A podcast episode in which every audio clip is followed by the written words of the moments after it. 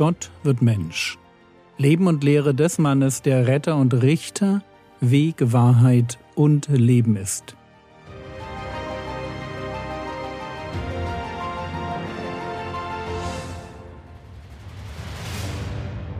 Episode 336 – Die Speise zum ewigen Leben Teil 2. Wir waren stehen geblieben bei Johannes Kapitel 6, Vers 26.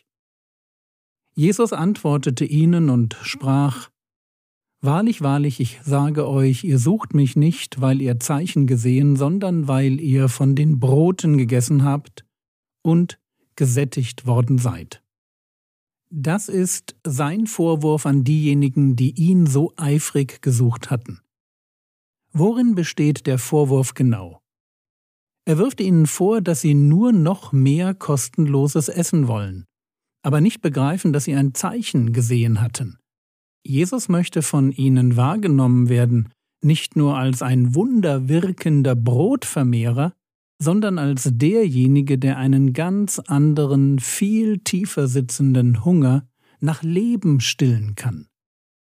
Von ihm können sie Nahrung bekommen, die nicht nur Kalorien enthält und für einen Tag satt macht, sondern Nahrung, die ewiges Leben enthält und für immer ihren geistlichen Hunger stillt. Johannes Kapitel 6, Vers 27: Wirkt nicht für die Speise, die vergeht, sondern für die Speise, die da bleibt ins ewige Leben, die der Sohn des Menschen euch geben wird. Denn diesen hat der Vater, Gott, beglaubigt. Noch einmal nach einer anderen Übersetzung: Bemüht euch nicht um vergängliche Nahrung, sondern um wirkliche Nahrung, die für das ewige Leben vorhält. Diese Nahrung wird euch der Menschensohn geben, denn ihn hat Gott der Vater als seinen Gesandten bestätigt. Jesus streitet nicht ab, dass sie engagiert sind. Sind sie ja auch. Sie lassen alles stehen und liegen und suchen ihn, einmal über den See rüber und dann wieder zurück. Mangelndes Engagement kann man ihnen wirklich nicht vorwerfen. Problem nur: sie hängen sich rein, aber für das falsche Ziel. Was suchen sie? Antwort: Speise, die vergeht. Sie suchen etwas, das ich heute esse und verdaue, und morgen landet es in der Kloschüssel. Aber das ist eben nicht die wichtigste Nahrung, die wir brauchen.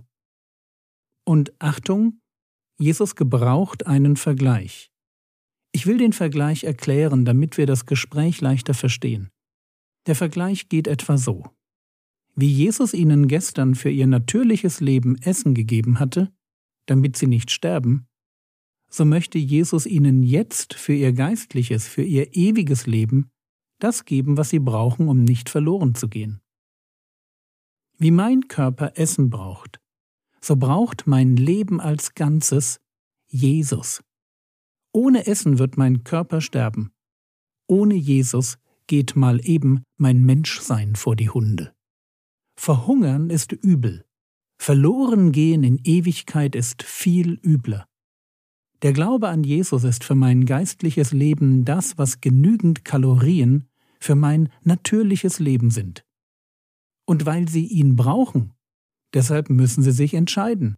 Entscheiden, wonach sie suchen, wofür sie ihre Zeit und ihren Grips einsetzen.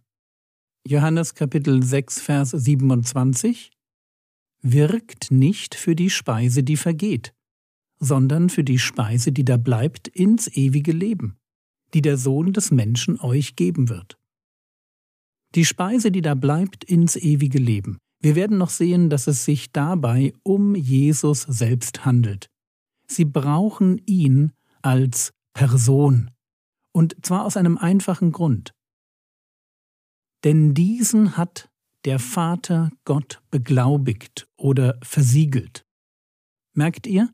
Es gibt keine Alternative zu Jesus. Gott, der Vater, steht zu seinem einzigartigen Sohn.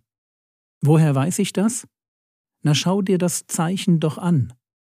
Gestern wurden alle satt. Was bedeutet das wohl, wenn nicht das eine, dass Gott auf der Seite von diesem Jesus aus Nazareth steht? Er hat ihn beglaubigt. Vielleicht warst du mal bei einem Notar zu einer Beglaubigung. Der Notar bestätigt mit seinem Vermerk die Echtheit einer Sache, zum Beispiel eines Zeugnisses oder einer Unterschrift. Und dasselbe tut hier Gott. Er beglaubigt durch das Zeichen der Brotvermehrung die Echtheit des Herrn Jesus. So, man könnte hier statt beglaubigt auch versiegelt übersetzen. Denn diesen hat der Vater Gott versiegelt. Auch das würde gut passen. Ein Siegel bringt nämlich zum Ausdruck, der gehört zu mir. Wer einen Brief siegelt, der zeigt durch das Siegel, dieser Brief, der ist von mir. Dasselbe tut Gott im Blick auf den Herrn Jesus. Alle Welt kann, wenn sie will, sehen, dieser Zimmermann aus Nazareth, der gehört auf eine ganz besondere Weise zu Gott. Der ist etwas ganz Spezielles. Und langsam scheinen sie zu verstehen. Johannes 6, Vers 28. Was müssen wir denn tun, um Gottes Willen zu erfüllen?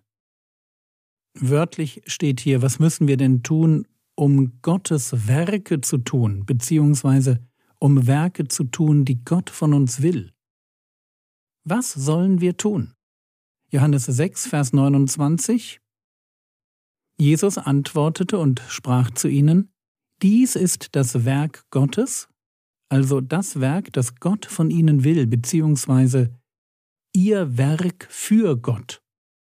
Dies ist das Werk Gottes, dass ihr an den glaubt, den er gesandt hat.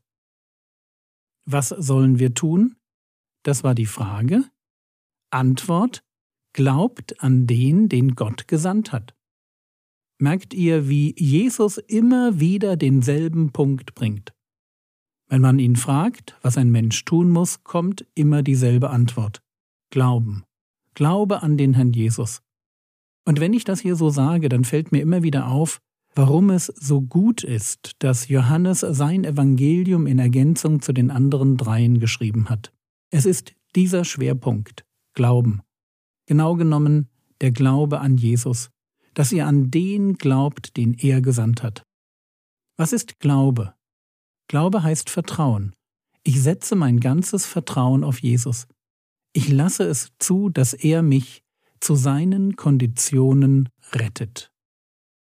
Und zwar, weil ich ein Problem habe: Sünde. Sünde ist das große Problem, das wir als Menschen haben.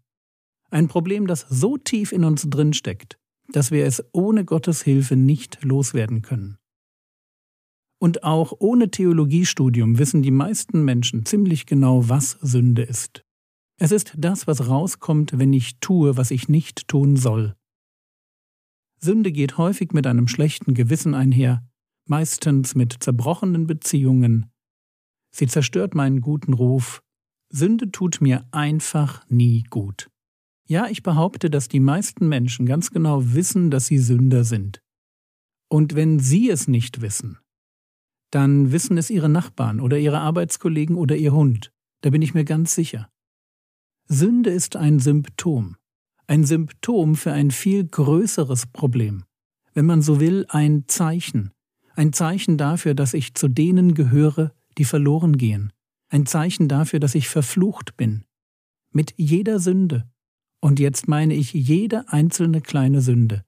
Also jede Lüge, jeder Zornausbruch, jeder Betrug, jede fiese Bemerkung, jeder geile Blick. Mit jeder einzelnen kleinen Sünde lade ich ewige Schuld auf mich. Die Schuld des Bösen. Schuld, die getilgt werden muss. Problem nur, ich kann sie nicht tilgen. Ich habe nichts, um sie zu tilgen. In vielen Religionen geht es darum, dass man mit guten Werken die bösen Taten aufwiegen kann. Es geht dann darum, mehr gute Werke zu tun als böse Taten. Tja, in vielen Religionen ist das der Ansatz. Nur nicht im bibelbasierten Christentum. Dort rettet allein der Glaube, allein das Vertrauen auf den Herrn Jesus.